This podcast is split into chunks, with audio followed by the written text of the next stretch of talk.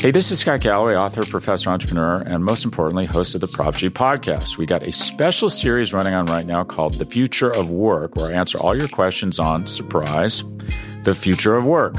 Questions including what are we missing when we work remotely, or how do we handle work life balance when a major opportunity comes knocking? From the provocative to the technical, we're offering insights you won't want to miss. So tune in to the future of work, a Prop G Pod special sponsored by Canva. You can find it on the Prop G Pod wherever you get your podcasts.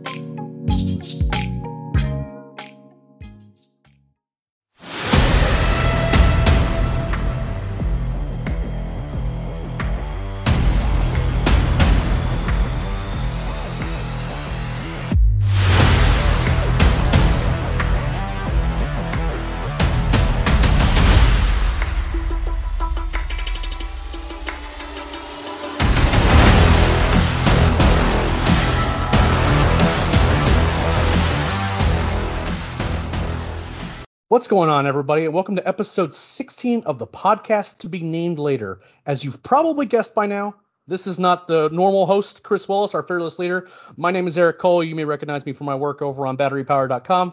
Uh, I am filling in for a Chris Willis who is not feeling particularly well this evening. If you want to follow me over on Twitter, you can follow me over at Leprechaun with a K. Uh, you'll get a lot more minor league notes as well as me kind of complaining about games as they're happening. But to kind of help me get acclimated to this show, which I have not been on in any capacity yet, uh, is uh, the usual co-host for Chris. Uh, you can follow him over on Twitter at b underscore outliers. One Stephen Tolbert. Stephen, what's going on, man? What's up, Eric? We appreciate you stepping in tonight, man. Yeah, we had a uh, you know we had a man down. We had to you know, just like Austin Riley and, and Ronald Acuna Jr., you know, they need rest before the playoffs. Our our fearless leader, Chris Willis, needed some rest before the playoffs start. So we appreciate you stepping in. So between the two of us, which I mean, I guess am I Ehire Adrianza or am I Guillermo Heredia? I mean, kind of where are we at in terms of like the? I mean, I guess, I guess, I guess I have to be one of those two guys, right? So like, who, you know, well, I guess it. Do you like swords? Because you could be I mean, Heredia. You could be Heredia obviously. if you wanted to. That's fine. I don't. I don't yeah, have any problem. I, I, feel like I. I feel like I could pull Heredia off. I don't know if I could do it at the energy level that he had today, uh, especially uh, for given the events of last night. And we guess we should start there, Stephen. Uh, the regular season has come to an end. Uh, the Braves did lose today, 12 to 9 to the Marlins in what was a I guess you would call it an entertaining game. Uh, certainly a lot of bad basketball, baseball was be playing, particularly on the pitching side for both sides. Um, we did see some really good games from guys like Guillermo Heredia. Uh, for those who maybe aren't fully understanding what happened, uh, the Braves did clinch the National League East yesterday, and as a result, there was no real point to kind of playing any of the or many of the starters today. Dansby Swanson had one at bat. Uh, Matt Olson had a good day today, and he played the entire game. Uh, saw a couple other guys. William Contreras was in there as well, but a lot. We saw a lot of bench guys seeing action today as they get a lot of these uh, everyday guys some rest. Uh, same goes with the pitching side. It, you know, again, Jackson Stephens got the start. Uh, he certainly looked like he had been uh, celebrating quite a bit the night before. Once he started pitching, it was uh, it was pretty rough going on in terms of the pitching side. But uh, what did you kind of make of it? It was kind of a wild game just to kind of keep up with. The Braves almost came back and won it. Yeah, that was your that was your classic game 162 when everything got decided in game 161. That was, I mean, it wasn't spring training baseball because everybody was at least on a major league team, obviously, but it was pretty close. You know, I, if I'm honest, I didn't watch a ton of it. I, I, I had it on and I had it on mute, and I was kind of just watching for some specific moments. I wanted to see, um, I wanted to see the Matt Olson at bats just to see how he looks. Uh, he looked great. He had a bunch of rockets today. He had a homer and a double and another homer that was that was taken away. So he looked good. Um, I wanted to see which guys got used out of the pen because you can kind of do some, you know, reverse engineering there and, and, figure out, you know, the hierarchy of the bullpen, or at least as they see it. And you know, if you pitch today, or if you pitched a lot today, then it probably means you're you're one of the more low leverage guys. And I think that probably played out. Um, I'm not going to put too much in the results. You know, Jesse Chavez didn't have a great day, but I mean, these guys were probably I don't even know what. So they they probably went to bed at like five, six in the morning, um, if they went to bed yep. at all. So yeah, I was about to say if they went to bed at all. Uh, yeah. and, we, and, we, certainly saw a lot of these guys partying pretty hard last night.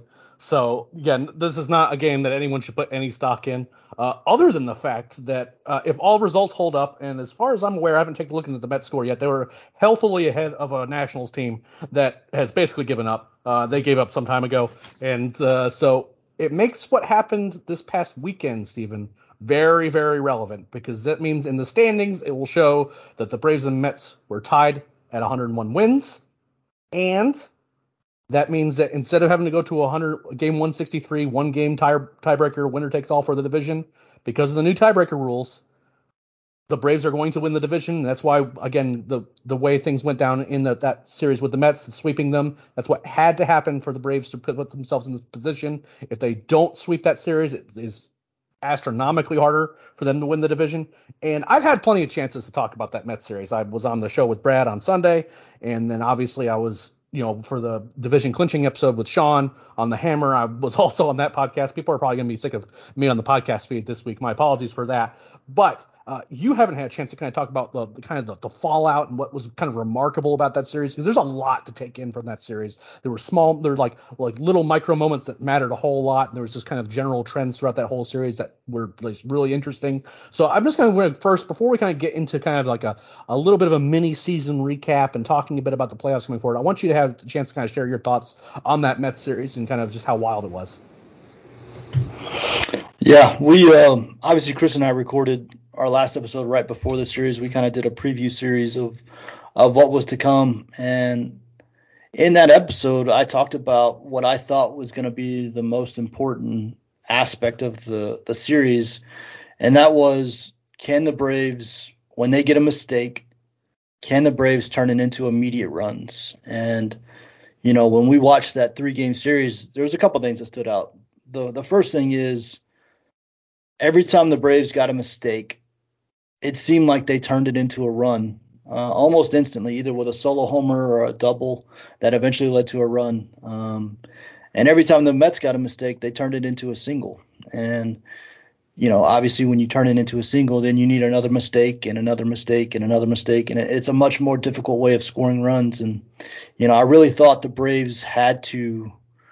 Anytime Degrom left a slider up like he did to Riley, in that first game. You know, the Braves had to aim for the seats. Basically, they had to they had to try to use their power um, as an advantage, and I, I really think that's that was the difference in the series, at least offensively. You know, the Mets out hit the Braves 27-24 in that series. They had more hits, but 23 of the Mets 27 hits were singles, and you know, it's just tough. It's really tough to stack three, four, five singles in an inning. And, and even if you do that, you know, you're still talking about one or, you know, maybe two runs. And, you know, the Braves could basically just take one swing and, and equal that total. And I really thought all series long, you know, Matt Olson got a couple of hanging curveballs. He got a couple of hanging changeups. Dansby got a couple of hanging changeups. And it seemed like every time the Braves got one of those, they turned it into a run. And, you know, that combined with how ridiculous the Braves bullpen was. That was kind of the other big takeaway for me is the Braves bullpen was just nails. It really was. And, you know, they pitched like they ended up pitching like 12 plus innings. They, they had to go at least four innings in every game. Um, and I think they only gave up one earned run. I think Minter gave up a home run in like game one or I think it was might have been game one, yeah. And um and that was it. That's all they gave up. They were they were just unbelievable. And you know, I, I, wrote the recap after the the Scherzer game, and I I put as my headline in that recap that the Braves essentially used the exact same formula that they used last year in the postseason, and that's what they did. They they rode uh, a really strong bullpen, and they hit homers, and that's exactly how they won a World Series last year. So it was good to see, um, and obviously it, it, changed the nature of the the race. The Braves only needed one game this uh, this week against Miami, and they were able to get it done. Yeah, I, and just to kind of like piggyback on that a bit, I think that people don't. I mean, they. I think they do now because of just how things have played out. But the, winning that game on Sunday and the, the position the Braves have put themselves in, I, there are a very short list of starting pitchers that I hold in higher regard, just generally speaking, than Max Scherzer and Jacob Degrom. Uh, I have kind of issues with how the, the Mets have constructed their roster, and some of it you alluded to the fact there's a lot of guys who just can like are kind of scrappy hitters. You know, guys that are more un, like annoying outs than guys who are scary. Uh, you know, like you put in that camp of scary, like Pete Alonso when he's dialed in, Francisco Lindor when he's dialed in. But guys like Nimmo and guys like McNeil are largely like scrappy types. They put the ball and play a whole bunch. They're hard to strike out, all that stuff.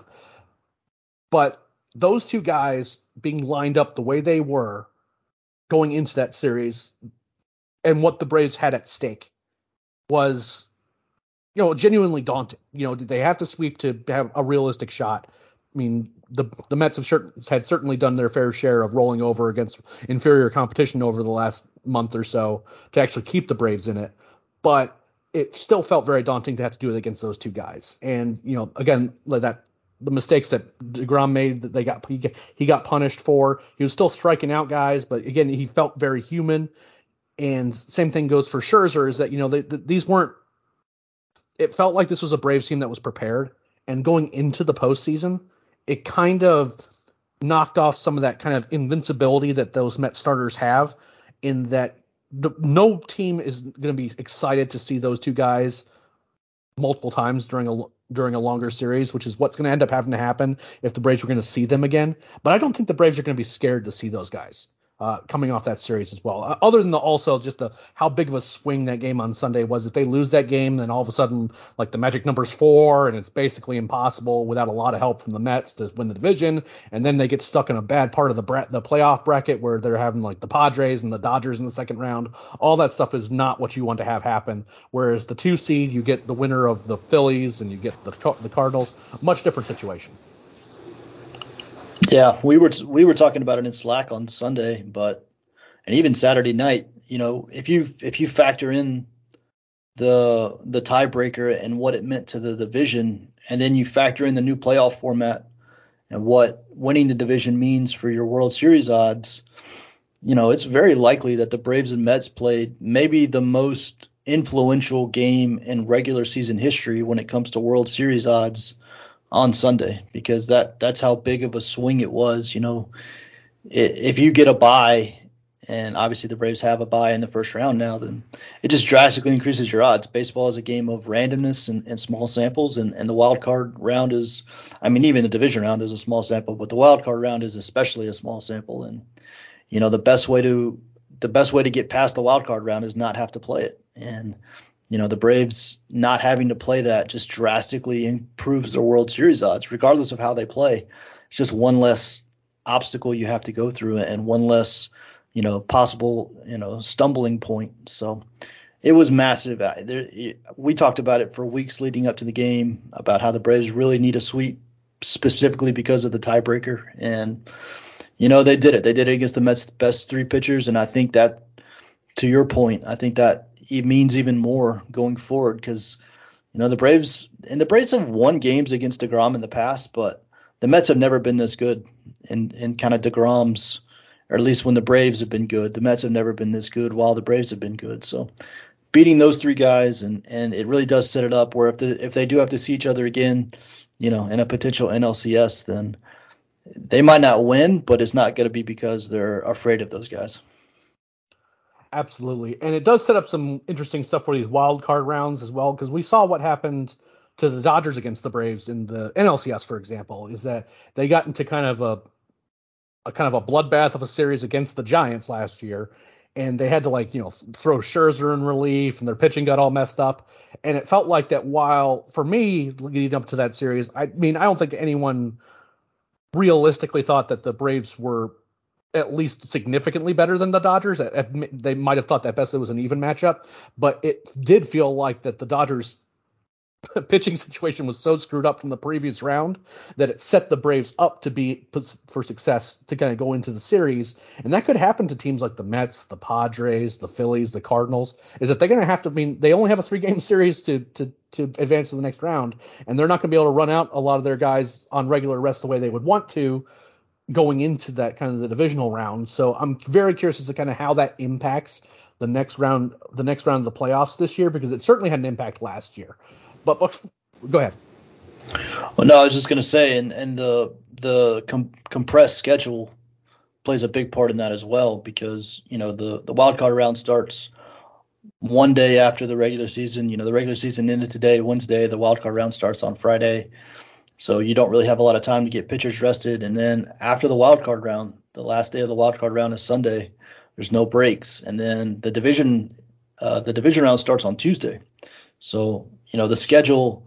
Having that's another advantage of not having to play the wild card round is let's say you're the Phillies and, and you throw Wheeler, Nola, and, and Ranger Suarez, and you find a way to beat St. Louis in the wild card round. Well, the NLDS starts a day later, and you're not going to have, you know, you're only going to get to be able to pitch those guys once, and it's not going to be immediately. You're going to have to start potentially your fourth starter unless you bring somebody back early. So the schedule, the compressedness of the schedule because of the lockout and because of expanded playoffs um, it's going to play a big role in matchups.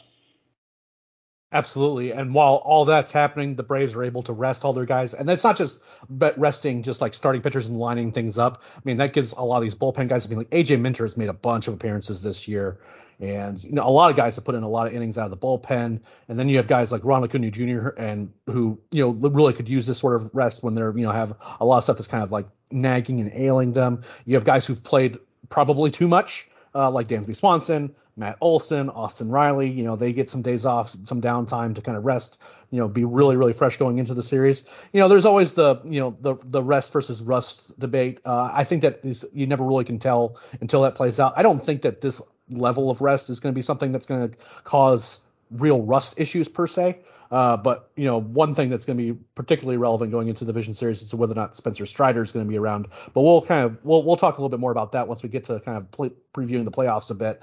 Uh, but I first I, we, we didn't take a look back here because the first couple of months, Stephen, it was rough going if you were a Braves fan. You know, were, at one point they were 23 and 27 they were like 10 and a half games back even in august they were still seven games back to go from that point to get to 101 wins and still having to clinch the, the division in the last series of the year blows my mind. What kind of allowed the Braves to kind of get to that point, and what was kind of like really stood out for you this season, just overall?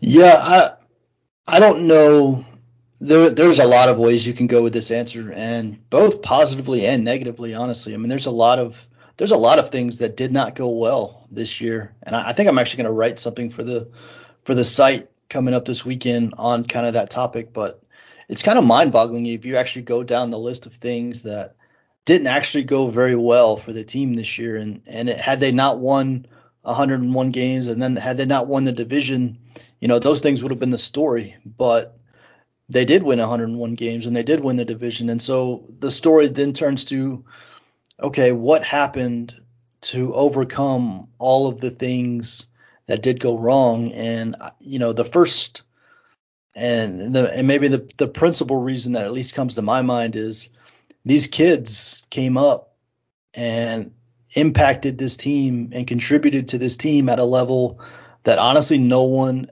could have ever predicted or projected. I mean, Michael Harris basically finished with a five win season, and Spencer Strider, had he not gotten hurt the last two starts, would have basically finished with a five win season as well.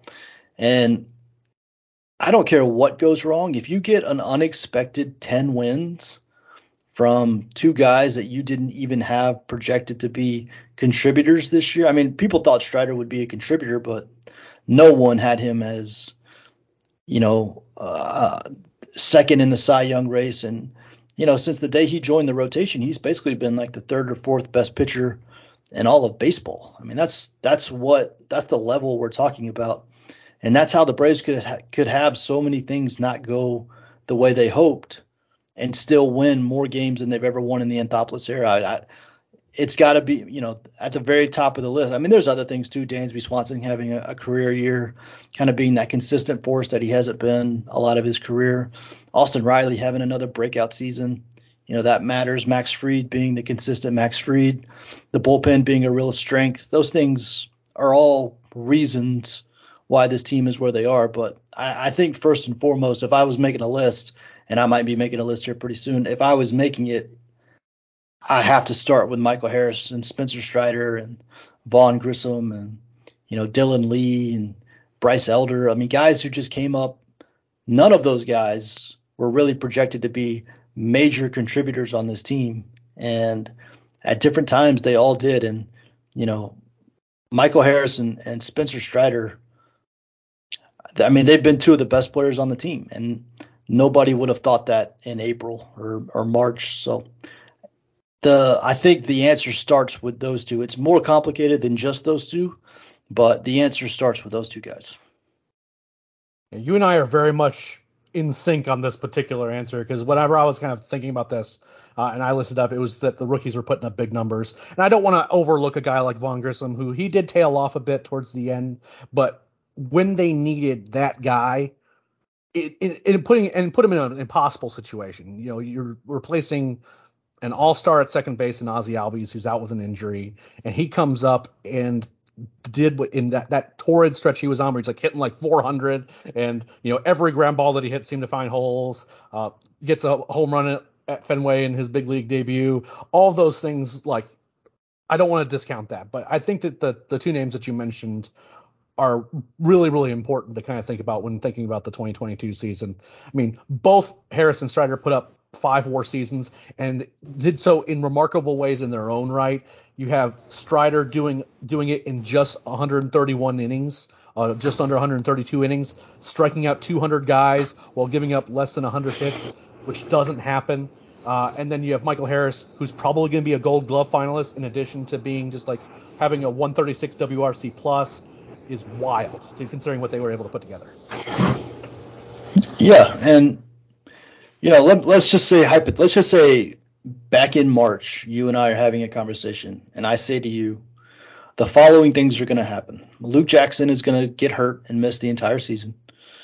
Tyler Matzek's going to have a, a, a, really down year relative to last year. Will Smith's going to have a down year. Um, Ozzie Albies is going to have a down year, and then he's going to get hurt for pretty much the entire season. Adam Duvall is going to have a down year, and then he's going to get hurt and pretty much miss the entire season. Eddie Rosario and Marcel Ozuna are going to have two of the worst years of their careers collectively. Charlie Morton's going to have a down year relative to his success in Atlanta. Ian Anderson's going to pitch so poorly he's going to get demoted.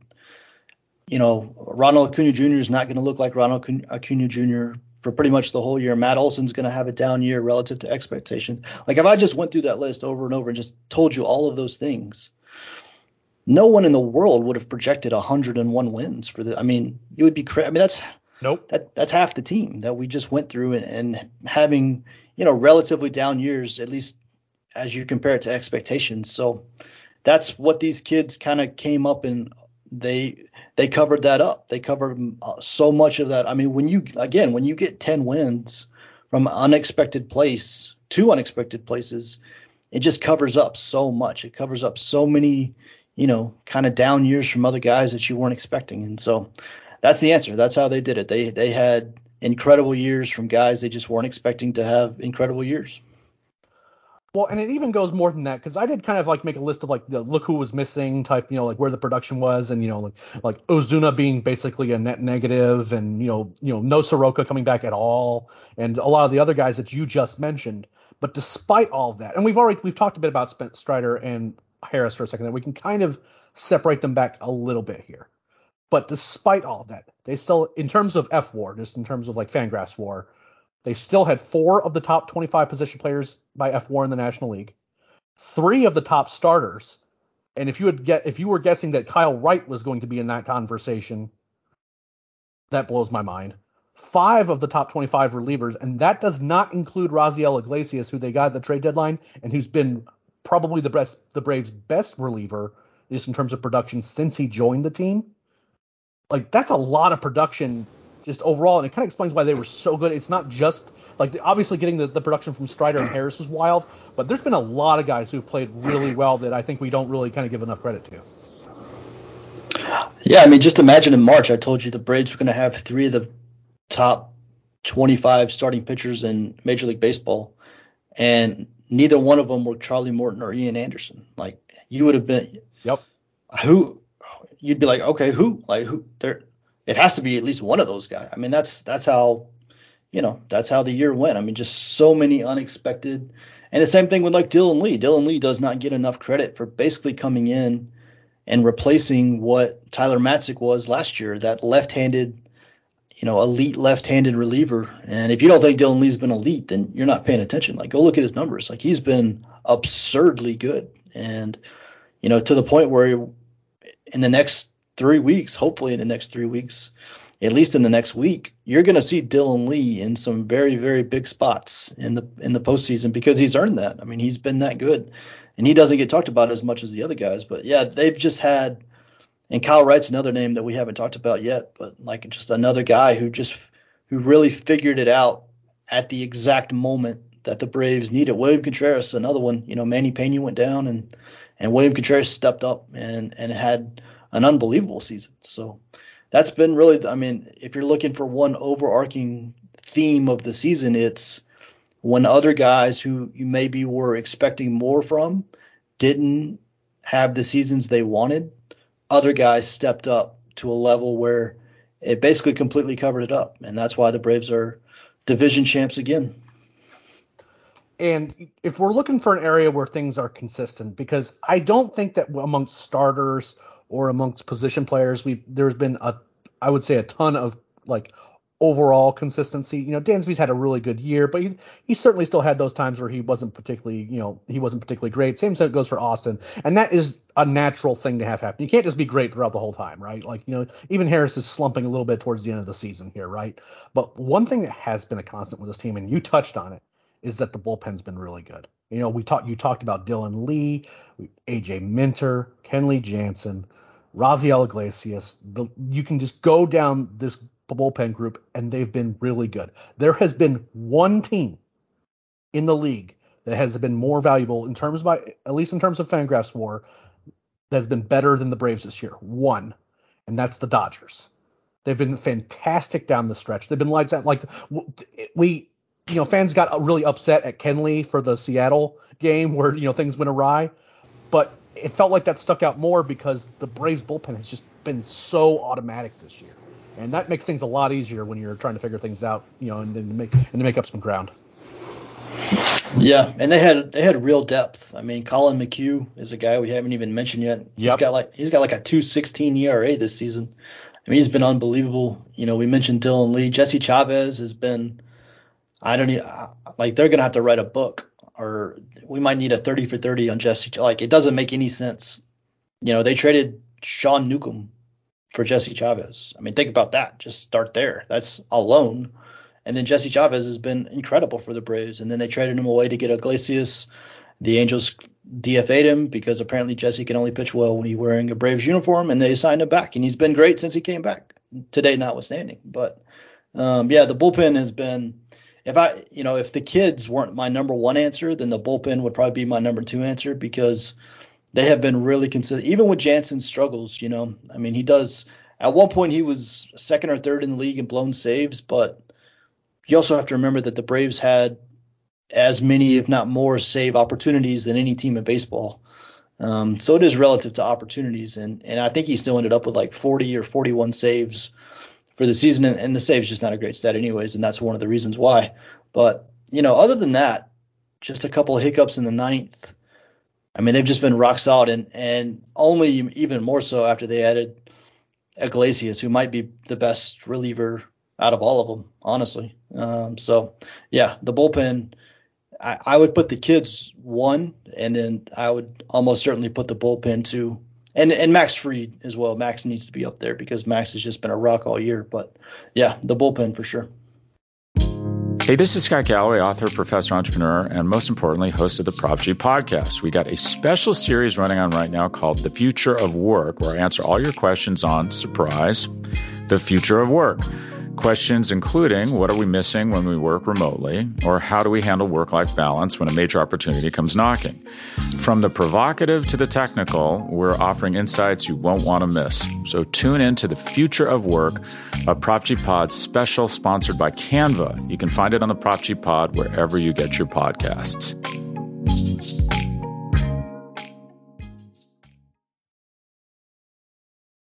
Well, this is we're going to be getting to the point where we're going to have to be arguing with Snitker's uh, bullpen decisions in the playoffs, uh, and you know like who's starting where, where the lineup's going to be. We talked about a lot of players just now, uh, and what and how the Braves ended up getting to this point. But the biggest thing that we need to talk about now is the playoffs are here. The Braves are going to be the second overall seed in the National League. They have the we've mentioned earlier in the podcast that they are going to you know they have this bye. They don't have to deal with the wild card round. They're not going to have to play until early next week, which uh, is going to be some welcome rest for a lot of these guys that we just mentioned. Uh, a lot of these guys had to play a lot of games and a lot of innings to get to the Braves to this point. But now we're here, and we know some information. We don't know the we don't know what the Braves playoff roster is going to be. If you're wanting to kind of get a more of a sense of what our playoff roster projections are going to be. Um, we'll kind of do more of that on Sunday. I am going to give Stephen an opportunity to kind of talk a little bit about that a little bit later on the show in terms of like, you know, what he thinks are going to be kind of the big decisions the Braves are going to have to make. But we do know that the Braves' next opponent is either going to be the St. Louis Cardinals or the Philadelphia Phillies. And the Cardinals are at home in the wild card round as the lowest seed division winner, which is kind of a bummer for them. But if they want to not have to play that game, then they should just win more games, in my opinion. Uh, so, and I don't feel particularly bad if the Cardinals are ever put in a bad position because Lord knows that they've had enough, you know, devil magic on, that has gone in their favor that you know every once in a while they might need to get a little bit unlucky uh, in terms of that. Uh, I will say that neither one of these teams on paper is super scary to me. Uh, they're very, they're good. They are good teams, and like this isn't like you know getting matched up with like the Marlins in the playoffs or something like super fluky like happened in 2020. They're they are good teams, but they're not super scary on paper to me. So I wanted to kind of give you you a chance to talk a little bit about where you think that series is going to go, what your preferences are, why. So like overall, kind of like going into this National League Division Series for this first round for the Braves, kind of where your thoughts going in. Yeah, this is probably a controversial opinion. There's going to be a lot of people that disagree with this, but I don't think it's a slam dunk that St. Louis is a better team than Philadelphia. I know the record. I know what the records are. Obviously, St. Louis has had a better year than Philadelphia, but you know, if if Philadelphia got to play in the NL Central all year, um, I don't know that Philadelphia wouldn't have a better record than if St. Louis had to play in the NL East. And especially right now because the Phillies are healthy. I mean, the Phillies, they got Zack Wheeler back, they got Aaron Nola. I mean, if you're talking about a short playoff series of who you're to pick, it's tough not to pick the team that, that has Zack Wheeler, Aaron Nola, and Ranger Suarez, who's been really good. I don't know if people realize how good Ranger Suarez has been this year, but he's been really, really good. And, you know, with the Cardinals, their starting pitching is just it leaves so much to be desired. They have a really good bullpen, but I do worry about their starters. And on top of that, Paul Goldschmidt has really gone into the tank in September, and obviously he could break out any time. But you know, kind of the opposite. Kyle Schwarber has just turned into, you know, Aaron Judge gets all the all the hype because of obviously he's got 62 homers, but Schwarber's got like 47 46, 47 homers, something like. I mean, something absurd. And obviously they have Bryce Harper and they have JT Realmuto and you know they've got some really really good bullpen pieces that people really don't know. But I mean they got they got guys that throw 102 coming out of that bullpen. So you know I if it was up if if I got my choice I would much rather play the Cardinals than play the Phillies just because I mean that just the Zack Wheeler Aaron, Aaron Nola factor alone you talk about a short playoff series, those guys can shut down a lineup as fast as anybody. And, you know, between Schwarber and Harper and Realmuto, they get some real pop too. So I would, you know, devil magic aside, of course, I know people are terrified of St. Louis because of the history and what happened in 2019 and all that. But just talent for talent, I don't know that St. Louis is actually better than Philadelphia at this point, and I'll take St. Louis quite honestly.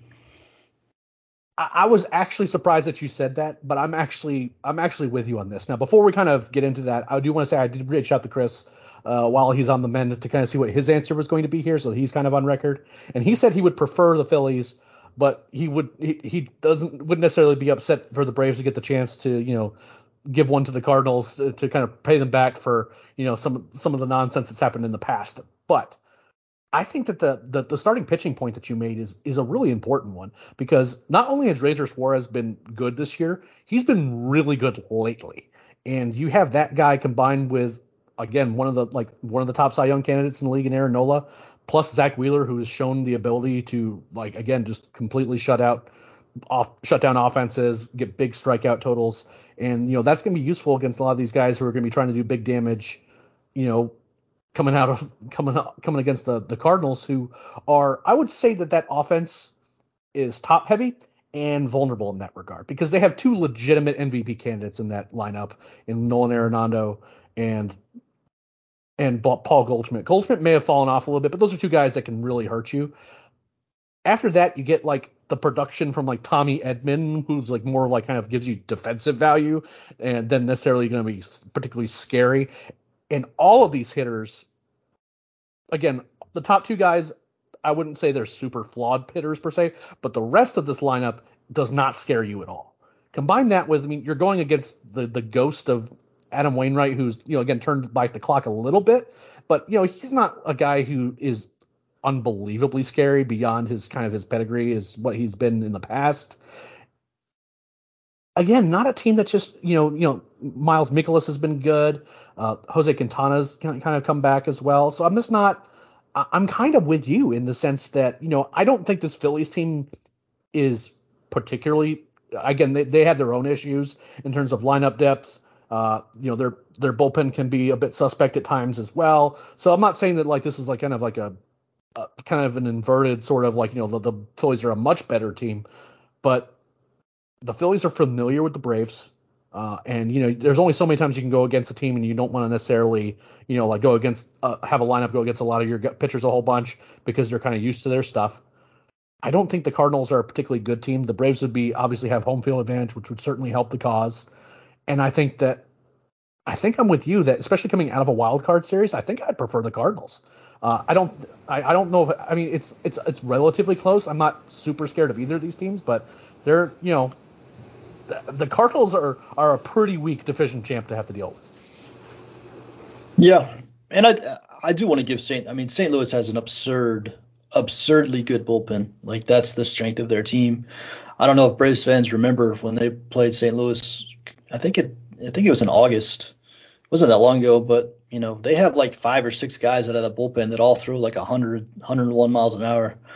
Um, they've got a really nasty bullpen. And listen, if you know if you got a bunch of close games, and that could be the difference, right? St. Louis could beat you just because of that. But yeah, and and they have Albert Pujols, who apparently found the fountain of youth, and it is now. Yeah, there is that. Albert Pujols has got like a 900 OPS this year at like age 97. I don't know. I don't know how old he is, but he is he's found his swing again. So there's always that, but just talent for talent. Again, I the playoffs are so much about starting pitching, and I, I think I think Philadelphia's just got an edge there, and I I'm not terribly scared to see either one. But if I if you just gave me the choice, that Steven, you get to pick it. However it goes, I would want this. I would want their wild card series to go three games, and then face the the Cardinals. Now I will say this, and this is an important point. If you did want to make a case for why it's better to play the Phillies, you know, if the Phillies have to throw Wheeler, Nola, Suarez in the wild card round, then game one of the NLDS, they wouldn't have any of those guys available. So you could kind of get a free, almost a free win just right off the bat. And that might alone be enough to, you know, to sway your decision. Because you, if that's the main reason why you don't want to face those guys, then the fact that none of them would be able to pitch game one you know that matters. So that would that would that should be factored in. But yeah, just talent for talent. Honestly, I would rather play St. Louis. Yeah, absolutely. And again, I, I don't want to, and I don't think Stephen feels this way either. I don't think that, like both these teams are capable of beating the Braves in the series. I like that. I, I don't think that again this is a situation where they're like completely outclassed because there's certainly ways for like both of these teams to win. But overall, yeah, St. Louis, St. St. Louis took a series against the Braves three weeks ago, four weeks ago. So yeah, any of these teams can beat the Braves, but you know, it's it's you still got to look at it talent for talent. Absolutely, especially when we're kind of we, there's a lot of information we don't know yet. Uh, a bit and a big factor too to kind of think about in terms of like the Braves' chances against any team is that I do think it's important that we figure out what's going on with Spencer Strider, um, not having one of your top pitchers going into playoff play would be you know, certainly a blow, uh, especially considering the way that Charlie Morton's pitched down the stretch. He's certainly shown his age a little bit. Uh, I don't think anyone wants to see Jake Odorizzi make a, a playoff start. start. Uh, I don't think that'd be good for anyone's blood pressure, despite the fact that Odorizzi uh, got the job done to help clinch the division. Uh, the, the rest of the body of work has been a little bit suspect.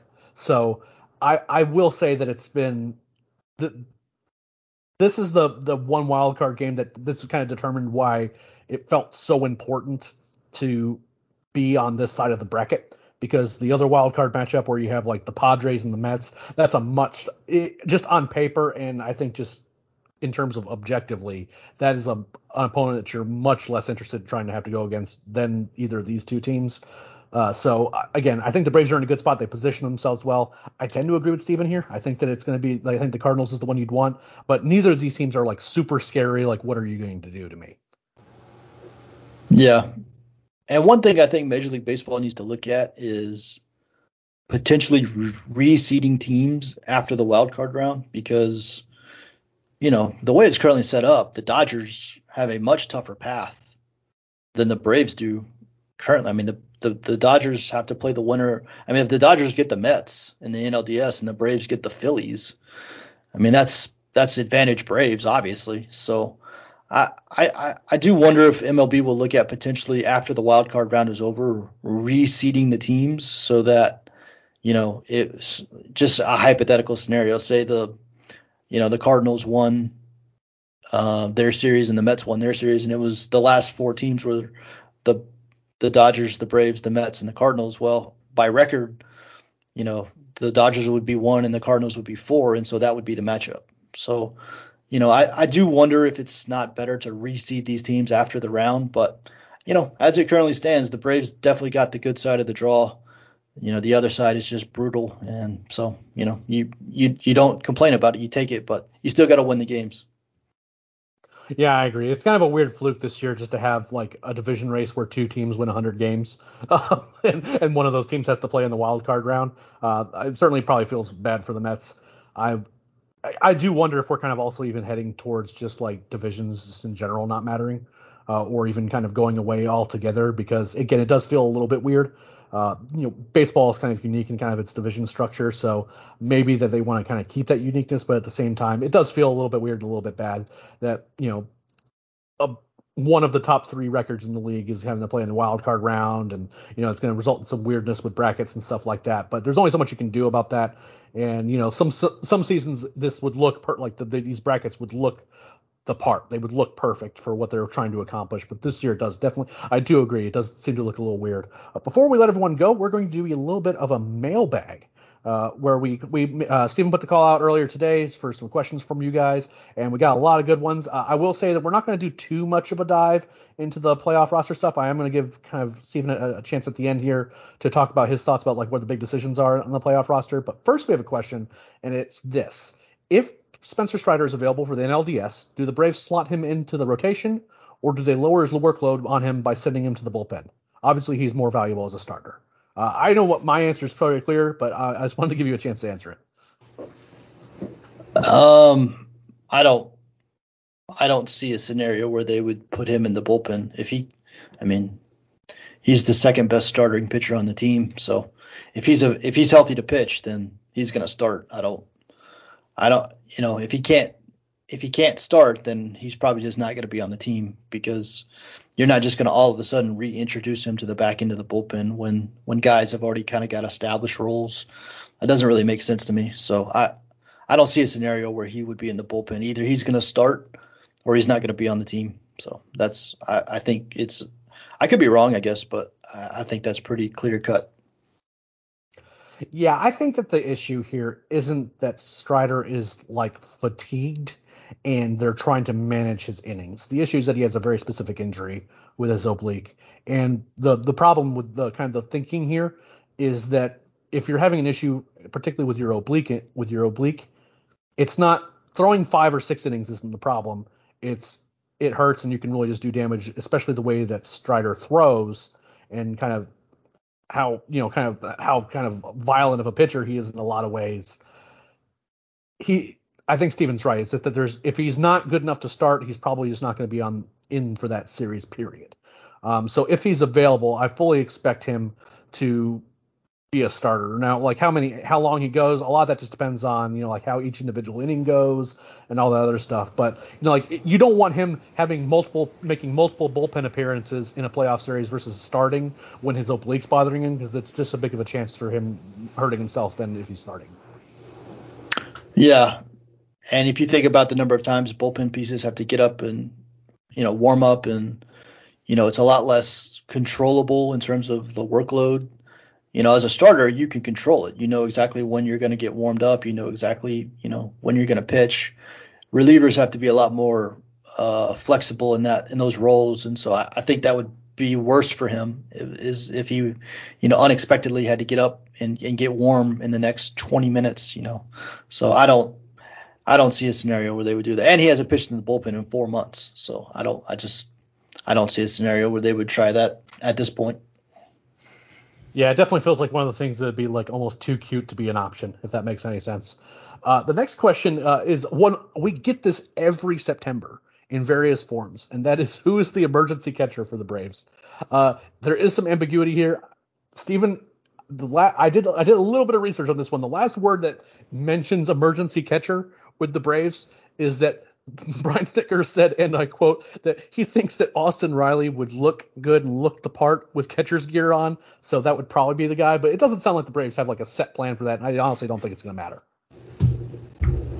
Yeah, I have. I mean, I'm going to be honest. I have no idea who the Amer- I I imagine they've probably like, I don't know. They've probably fitted Adrianza for some gear just in case, or you know, I don't know if they've ever had him sit back there for a bullpen or something just in case. But it doesn't. This does not have. I mean, the way people talk about emergency catchers, you would think this is like some epidemic in baseball where like catchers are just constantly getting hurt in the playoffs and you know and not only are the catcher but the backup catcher also gets hurt and, and now you have the third catcher who has to i i've never seen it one time happen in my life where both catchers on a team got hurt in the same game and an emergency catcher i mean i'm sure it's happened but the way people talk about it, like it happens all the time. I just, yeah, I, I have no idea who the Braves are. I'm sure they have a plan for it. I I would not spend a lot of time worrying about it. I guess would be my answer. Absolutely, and I think that part of the issue is that you know you expect to see some lineups that have both Travis d'Arnaud and William Contreras in it, uh, which is why people think about it. I guess if it makes any sense, but at the end of the day, what matters, I think, the most is that you know, in in a game like let's say like both catchers somehow got hurt in the sixth inning or something like that. Uh, you know, if, if that happens, you've already got a lot of other problems beyond who the guy is, because whoever that emergency catcher is going to be is going to have basically no experience.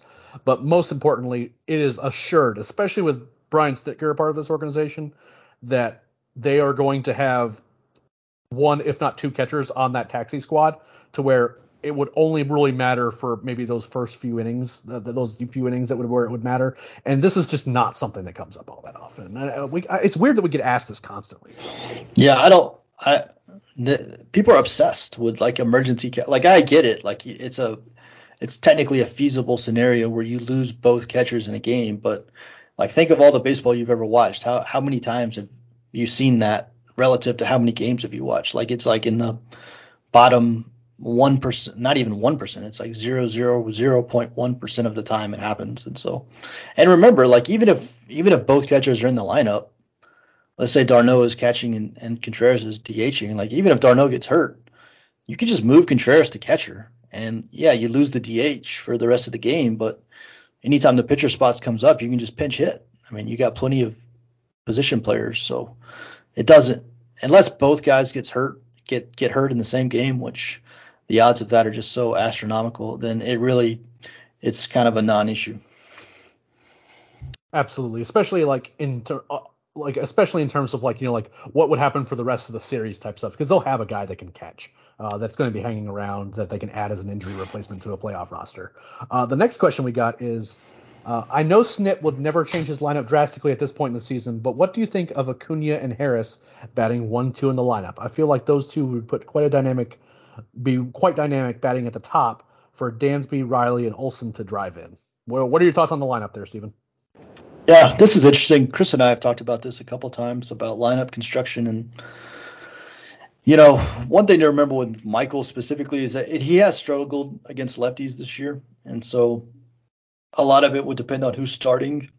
But if you got a right-hander starting, then yeah, I could see a scenario where I don't know if Snit would do it. I doubt he would, but you know, we saw him be pretty aggressive with Michael Harris, you know, in the Met series, even the series before that, I think, where he was batting third and fourth, and I think some of that was trying to get Austin Riley and Matt Olson going, but I mean, we've seen him be aggressive. I don't, I don't like it if there's a lefty on the mound. I, I think Michael is so young and, and kind of struggles with lefties early in his career. I, I don't like putting him and Olson that close to each other when there's a lefty on the mound. It also allows later in the game where, you know, you can potentially bring in a left-handed reliever and face, face both of those guys in a three-batter span potentially. So I would be careful with that. But if there's a righty on the mound, I could see it. I mean, Michael crushes right-handed pitching.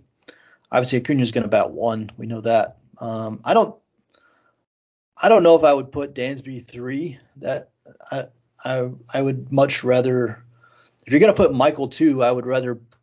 I would rather go Acuna, Harris, Riley, Olson, and then put Swanson behind Olson.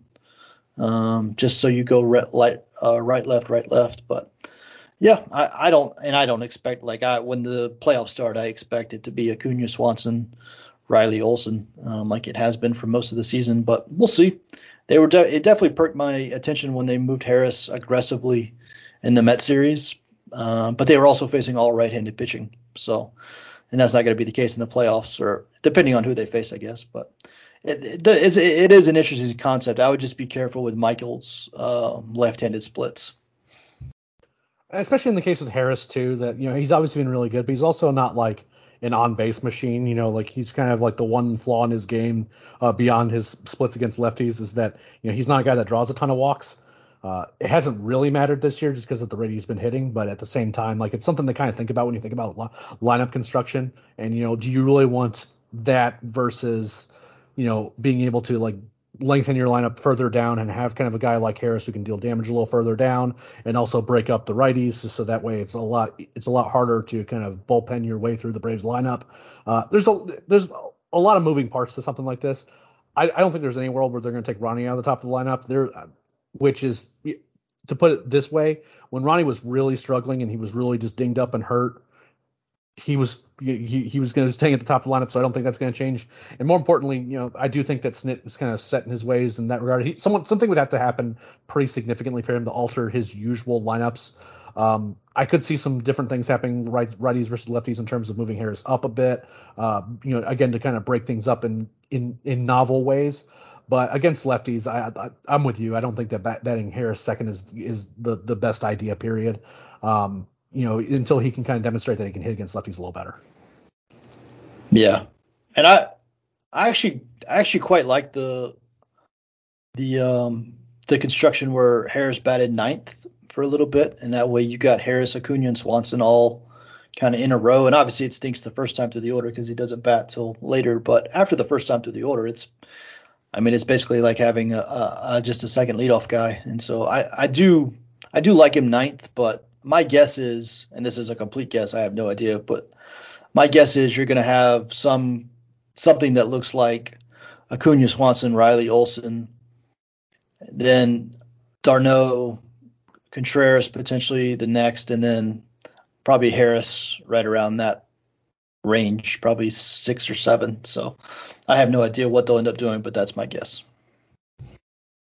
We already answered kind of the next lineup question we got, which is, you know, but batting Dansby in the three hold. Stephen kind of ran down the reasons why he kind of likes the other, you know, the, the, configuration. We've kind of spent enough time, I think, on the lineup. But the next question we got is actually kind of a a uh, a battery power specific sort of question. And what is when do, are we going to get a new end of season top prospect article in the works? Uh, I will say this: this year's been particularly weird on the minor league side for a couple reasons. One, uh, we had two writers, uh, Vidak and Wayne Kavadi. They just have real life jobs that became more demanding than than allowed for them to continue to do work, do work for us. Uh, they're still we I still love them dearly. We are constantly chatting. We're in the same you know group chat talking about prospects all the time. But you know being able to do recaps and being real dialed in for those two just didn't work out.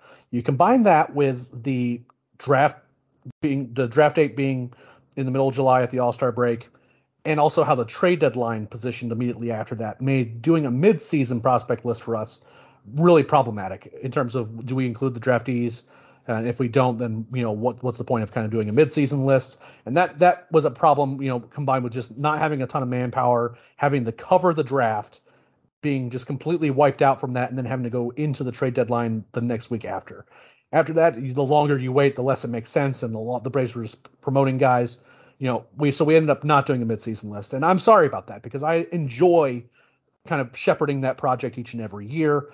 You know, giving updates to everybody as to kind of what's going on in the minor league system. And we're going to bring back a midseason prospect list. We're gonna have to figure out the format. I'm hopeful that they change the date of the draft back a bit. It sounds like that there's some there's certainly a lot of people who wish that they would turn if not go all the way back to June, but at least move it back some because there's also some kind of residual uh, impacts this has on NCAA. For example, there's a lot of teams that don't know how many guys they're going to have under scholarship because they don't know how many of their guys are going to get drafted. And what ends up happening in a lot of cases is that guys go undrafted and they go back to school. And then there's guys who were coming in as freshmen who thought they had had had scholarships but the team has to go back to them and say, sorry, we don't have as many scholarships as we thought we had, so you don't have a scholarship to school anymore, which is really feels bad when you're about two weeks from starting school. So there's a lot of other things that kind of go into it. it impacts the Cape Cod League, scouting, a lot of other things. So I, I, I am quietly hopeful that they move the draft back a bit. But assuming that they don't do that, we're going to be doing some sort of midseason prospect list next year. The timing of which and how we do it remains to be seen. It might be a smaller project, so that way we can crank it out a little bit. It, again, doing that the way we do it is with like a six article series, and every one of those articles is like two, three thousand words. Uh, is really hard to kind of fit into that window that we have at the moment. Uh, but I will say this about end of season stuff. There will be a kind of preseason list again. We are going to be doing that around the turn of the you know turn of the year, late December, early January in that realm. In the meantime, once we kind of get through this play, this playoff binge that we're going to be in. Uh, no one's going to be particularly interested in talking about prospects right now. We're going to be doing updates on the Arizona Fall League and all that stuff, and still doing the Road to Atlanta intermittently. That's going to still be happening. But after all the playoff stuff happens, we are going to be doing minor league player reviews where we're going to be talking about individual players. I think we have a list around 40, 42 players that we're going to be talking about individually, small articles on all those guys, where we think there are, just generally speaking of their development, how much we like them and how much or how much we don't like them, and for whatever reason. So you'll have your minor league content. It won't be in that list con that list sort of construct that a lot of people like to see uh, in terms of rankings because it's just it again it's kind of a weird situation in terms of like ranking guys now and not having midseason rankings to, to base that off of and all that stuff. Uh, and if we do rankings now then what do we do? Out of preseason list it's basically the same list. So the goal is to kind of get some content out there for you guys some just information about the prospects that are in the system, and then that'll lead us into that prospect list that's going to happen around, you know, again, late December, early January. Um, so that was one that's an easy one for me to answer. Go ahead, Stephen. No, I was just going to say I think I think Brad I think Brad told me that he would he would gladly write up the entire minor league system if you if you needed big him. News. To, big, yeah, it, big news. It, he he uh, you know it was over it was over uh, DM. Nobody else nobody else saw it. It was just me that saw it. But I'm pretty sure he said that. So I would definitely look into that. We'll get to the bottom of this right now, Stephen. If you would all please type at BT Rowland on the Twitter machine. If you would please ask him uh, why he so graciously volunteered to rank the entire Braves minor league system, I would greatly appreciate it. Feel free to tag Stephen and myself in these tweets as well. Uh, we would like to know how these conversations go because I think this is be this is important information for the people, Stephen. The funny thing is, if you asked like if you asked me and Brad to start like just naming prospects like and see who can name the most. Like I can name like three pros. I could probably name four prospects right now, and I don't know if I, I think that might win. Quite honestly, I don't know if Brad can name more than over over Brad. Um, well, now that Tukey's out of the system, that definitely hurts the cause. Is the is the is the Michigan outfielder still in the system? Uh, he is. He had Tommy John surgery, but he's still around. What's his um, name? Jesse Franklin. That's right. That's Jesse. Franklin. Jesse Franklin. So you don't get credit for that one, but uh, and you know, and, and Brad would certainly remember that one, although he might not be sure if he's still playing or not. I had no idea if he was still in the system, to be honest. So. Yep, he can hit the ball far. I'm not sure if he can do much else, but we'll get to the but uh, we'll get to the final question here before we kind of get your final thoughts on what the big uh, decisions are for the playoff roster are for the Braves going into this NLDS. Uh, it's a simple one. Who do you think the better player is? Better player is in five years, Spencer Strider or Michael Harris? Tough one. Yeah, that is a tough one. So, and uh, Chris and I talked about this as well. We we actually talked about the rookie of the year voting quite a bit before Strider got hurt, and I said that I would vote for Strider right now, and the reason is I think Strider as is is a dominant starting pitcher in baseball, like right now. He can get better, you know, he can improve his changeup, he can develop, you know, a little bit better command. He loses command at time, but right now he can be an elite starting pitcher in baseball. And I think Michael has got some things that he's going to have to figure out a little bit more than Strider. You know, if you look at Michael's profile, it's a lot of ground balls. He hits a ton of ground balls.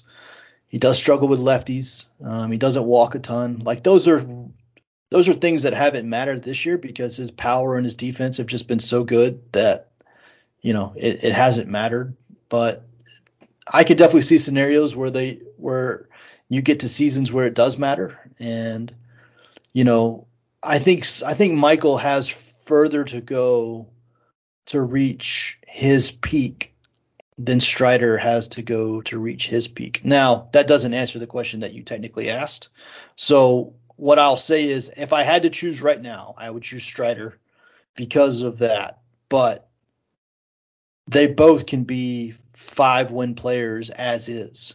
I just think Strider, if you gave him a full season as a starter, could more easily put up like that seven or eight win MVP season Whereas I think Harris is going to have to make some some more adjustments to get to that point, if that makes sense. I, you know, when you're a hitter and you're not a great on base guy, that's tough. Like you're you're fighting an uphill battle just from the jump because you know in, in terms of just one number, the importance of one number on base percentage is probably the most important single number in, in, offensive baseball. And so when you're not a huge OBP guy right off the jump, that you're you're kind of playing at a disadvantage at least offensively. And then you add in the struggles with left-handers and the ground balls. You know, I could see Michael I could see him having to work harder to reach his peak than Strider. Um, but, you know, pitchers are are way more volatile and you know, in 5 years it would not surprise me at all to see Michael in MVP conversations and Strider, you know, it, either at the same level or even a little bit worse. You know, the pitchers don't they just don't go over the same aging curve as, as hitters do. So that's a good question. But if I had to pick today, I would pick Strider. So your re- response at the end there is why I would say that it's Harris over Strider, but with a few caveats first. First, I love both of these guys. I don't want that. Like when we have these kind of forced choices, sometimes like, wow, can't believe you hate the other guy, right? Uh, I I like both of these guys. You're right. You know the issues with lefties, the not complete inability to draw walks, but he's certainly not like a big, you know, he's not going to be like a 12% walk rate guy. Um, and the issues with just too many ground balls, but the quality of the contact is good he hits the ball the other way, which is again is going is really helps him out in a lot of situations. And I think that skill lends itself to adjustments, particularly against lefties and making adjustments to how pitchers are pitching against him. Just that ability to kind of hit the ball to all fields instead of being a pull happy guy. That kind of allow, that allows you to be victimized in different ways. Um, and also his defensive value can cover up some of deficiencies if he doesn't get to his peak because his peak is an like an all-star MVP candidate guy. I think that we both agree on that. The same way that Strider's peak is like Cy Young winner uh, and you know like perennially in that conversation. But the issue is is that the profile for guys who throw as hard as Strider over a long a longer period of time with a lot of miles on their arm is much more volatile and scary. It would not shock me. I'm not predicting this, but I think it's more likely that that Harris continues to be a very good everyday guy than Strider continuing to be this like frontline pitcher ace. And I think it's there's a real chance that either he gets hurt and is never the same guy again, or there's something happens and he ends up being relegated to a bullpen role. There's a lot more variance in outcomes with Strider, despite what we've seen. And again, I love both of these guys. It's very, very close. And I wouldn't be shocked if both of them are very good. And if they're both very, very good in five years, that is very good news for the Braves. And they picked two very talented guys to add to this add to this roster in the ways that they did in this draft in these drafts. But for me, I would guess that Harris in five years is better, but only because of that volatility with pitchers, particularly ones that throw as hard as he does. Yeah, and not only throw as hard as he does, but at his size, right? I mean, he's not he's not six four. He doesn't really have the frame to support that kind of velocity over and over and over again. Now, you know, every you know, guys break the mold all the time. There's outliers, but yeah, the history is not on Strider's side. And you know, obviously the team the team has told you what they think because they locked up Michael Harris immediately and gave him pretty big money. And obviously they haven't done that with Strider. And almost all of that is just because of what we said, pitcher volatility. I mean, Max Fried hasn't been locked up either, and that there's a reason for that. The teams don't lock up pitchers at the level that they lock up position players because pitchers just kind of show up and are bad randomly. I mean, it makes no sense, but Julio Teheran was a great pitcher and then he wasn't. And like sometimes it's just that quick and it, there's really no explaining it and, and pitchers get hurt and a lot of times their first few years are their best years and it's really tough to predict. So yeah, if you go when the if you just say I, I always go with the position player over the pitcher, then I'm not going to argue. It's it's perfectly fine logic. Um, but I do think Michael has got a little bit. With Spencer, it's about staying healthy. With Michael, I think there's real obstacles that he's going to have to make adjustments to to reach that peak and he can do it. I mean, he's a great kid. He's a great, he's a hard worker. He's already done it this year. He's every time he has a little slump, he seems like he immediately bounces back. But I think with him, there's more justice be, to be made. Whereas with Strider, it's a lot about just staying healthy, which is very difficult to do when you're his size and throw as hard as he does. Yeah, and you won't get argument from me either way. Like, because you're absolutely right on these things. There's a chance that Michael Harris goes out there next year and is decidedly ordinary at the plate. That could that that absolutely could happen, and it happens a lot with young hitters too. So this is like again, it's it's not like there's no risk with Harris, right? Just for me, the risk with pitchers is a little bit more, but like there's a lot of the, the, the points you made are really like they're just true. So uh, really fascinating of question, something that I'm I'm certain that Braves fans are going to be monitoring very closely in the coming years, but it's going to be pretty relevant. Uh, so before we let everyone go, Stephen, I want to give you a chance just to kind of and again, I'm going to be kind of sharing my thoughts later on in the week once we kind of do the show on Sunday with, uh, I assume it's going to be Brad Scott and I. I'm not 100% certain, but tell me a little bit about kind of what you think are the big keys for the Braves playoff roster and what the, the, the decisions that you see going forward. Yeah, I mean, they don't have a ton. Honestly, a lot of it's going to come down to Strider if he's healthy.